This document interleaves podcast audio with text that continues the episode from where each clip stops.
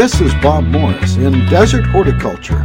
Today I would like to talk to you about damaged plants, in particular, damaged trees. What should you do? How fast will they grow?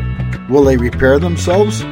All this and more on today's Desert Horticulture. I had a person write a question to me that I answered online. By the way, you can find uh, pictures to accompany these uh, this discussion that I'm having uh, to some of these answers by following the Xtreme Horticulture blog that I write. The question on this was a red push pistache tree was planted in my yard last week. Unfortunately, received some damage along the way. A six inch strip of bark is missing. It's oozing sap, and several branches were cracked and stripped of vegetation. The stake supporting the tree cracked in two locations, one next to the damaged bark. Obviously, it was planted poorly. Should I be concerned? What steps should I take? Uh, should I take to prevent long-term issues? Well, a couple of things. One is that yeah, you should be concerned when there's that much damage, because that means that they were careless when they planted the tree. Most likely, it was during the planting stage. It could have happened Remember, when you receive damage, when you're picking plants, it could be damaged at the wholesaler, at the grower. It could be damaged at the retail operation of the nursery. It could be damaged during planting or it could be damaged during maintenance, management after, after planting. So any of those things could, uh, could happen. But yeah, you should be concerned. And the number one issue that I would be concerned about is not the visual, but really the long term health of the plant. There is a disease. It's uh, called crown gall, and uh, it it's uh, caused by a, a, soil bacterium. The bacteria is in the soil in just about all the, the different locations, so you can't get away from it. It's just there. But if you, the one of the purposes of having uh, the skin or the outer bark of a tree, uh, limbs or whatever it might be, is is protection. It's like our skin it prevents uh, infections. It helps to prevent infections. That's that's the purpose of the bark on on these trees as well, and shrubs or whatever you're planting. There's an outer layer, and there can be lots of different things that can be attached to that layer, like like um, stuff to repel insects, uh, lots of different things. But primarily, it is a defensive mechanism. It's something that is defensive for the plant in keeping out infections. Otherwise, see, when when there is damage to the trunk or any part of the tree, even in cutting, you allow that's wounding. You're allowing for the possibility that diseases can enter inside the plant, just like wounding us. What do we do when we when we have a cut, when we have an abrasion? We we make sure it's clean. We sanitize it and then we leave it alone in the open air to dry out. And it's the same way with trees and shrubs.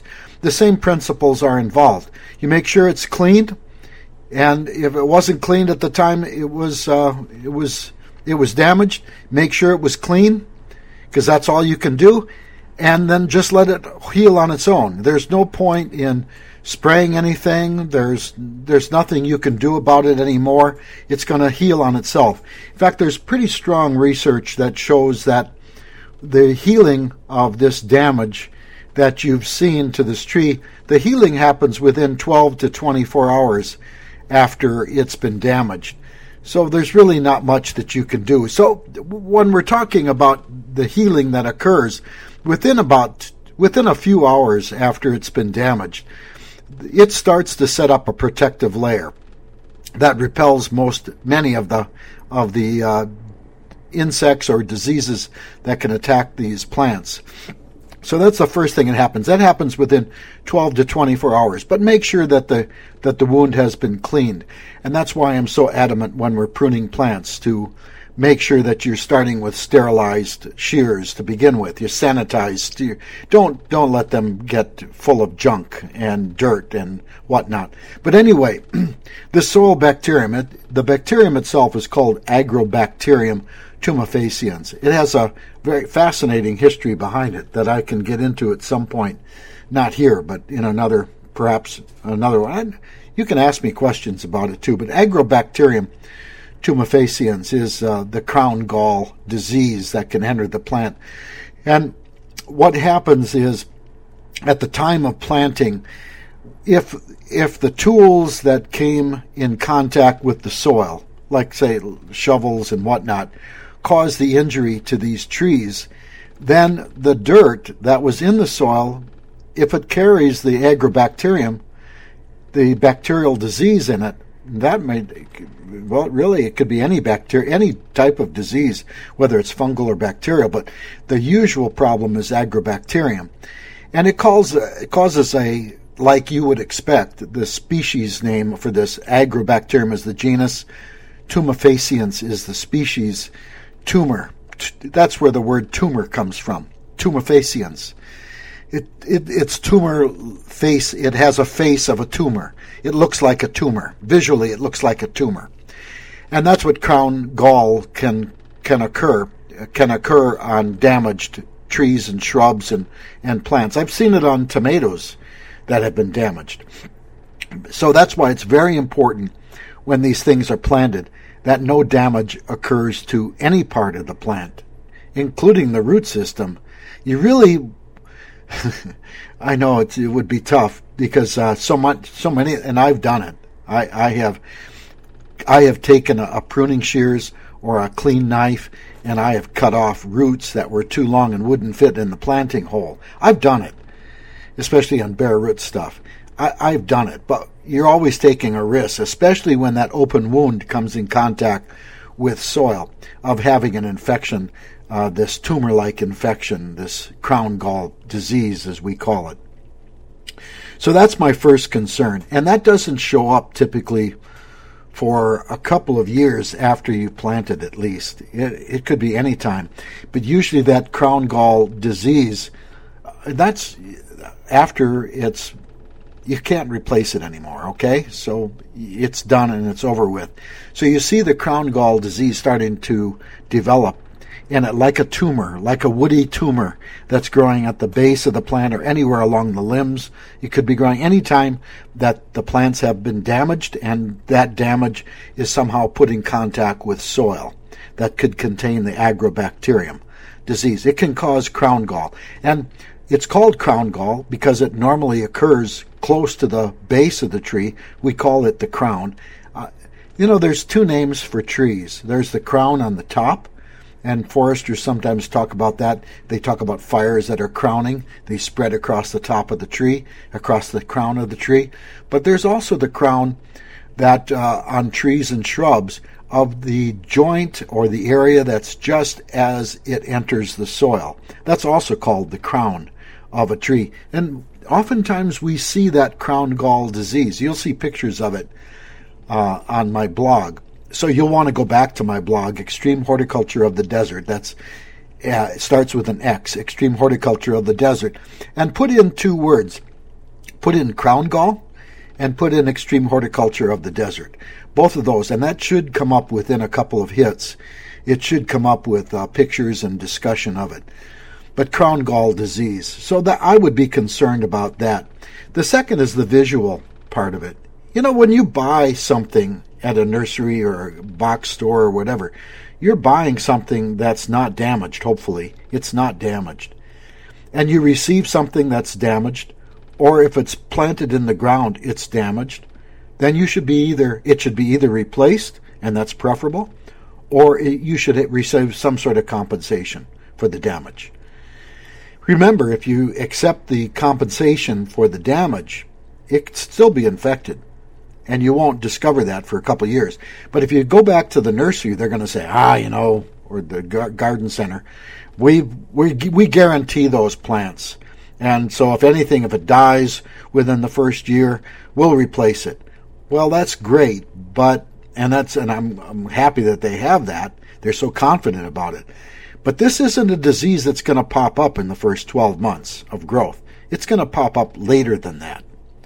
So it's too late. When you start to see the crown gall disease after in year two, three, or four starting to develop on your plant, the crown gall, the, the, the galls that are occurring at the base of the plant, on the base of limbs anywhere along the plant, it's too late. The infection has occurred and there's no way to clean it up. Well, the nice thing about this disease is, if there can be a nice thing about any disease, is that it's not a killer, typically. So you can have crown gall disease and, and the health of the plant really isn't affected that much. The growth of the gall itself will probably slow down the plant to some degree, but it, it's more of a visual thing. You can cut it off if you want to, but it's not going to stop it. The, the infection is deep inside the tree. You're not going to dig it out. So really, if you're if you're worried about it, it's best to replace the tree, tree or shrub, whatever's been damaged, if you have if it has been damaged, and also that that support needs to be replaced if it's been cracked or broken. So those need to be replaced too. You don't want to. Whoever did that job, they planted it. They did a lousy job of planting, and I would say that's not normal. Whoever did it did a did a horrible job. So I would go back to that company that planted it, and they're the ones that appears to have damaged the plant, and they should be the one replacing it.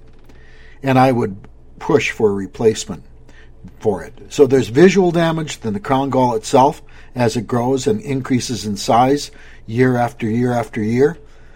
Or there can be the crown gall itself uh, disease uh, or the visual damage itself for the tree itself. So, in any regards, I would replace it if it were me. That's totally unacceptable. And whoever is responsible for it should be the one replacing it. So, should you be concerned? Yeah, you should be concerned about damage to that tree. Should you take action? Yeah, you should. Most likely, the company that planted it probably isn't going to replace it, but they should.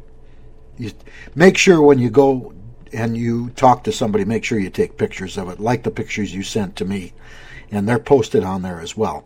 That's a, a pretty big injury to a tree or a shrub, anyway, on that red pistache.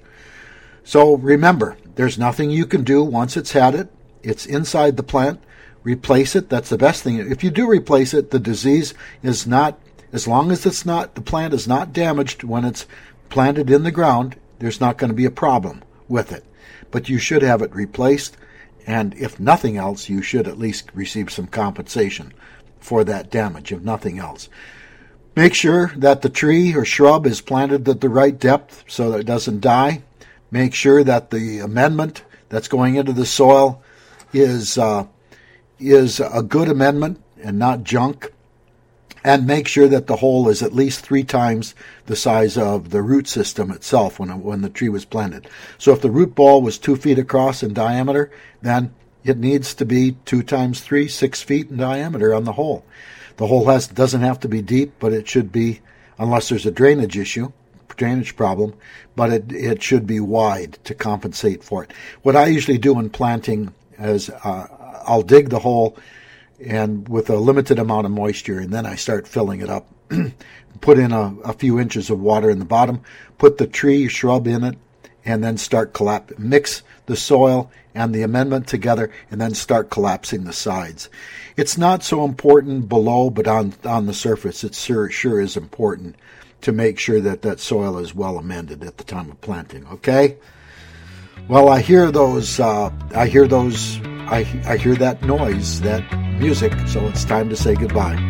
Until next time, take care. Bye bye. Learn more about desert horticulture by signing up for my blog, Xtreme Horticulture of the Desert. That's all one word, Xtreme Horticulture, and starting with an X. Take some of my classes on Eventbrite if you're in the Las Vegas area. That's Bob Morris on Eventbrite.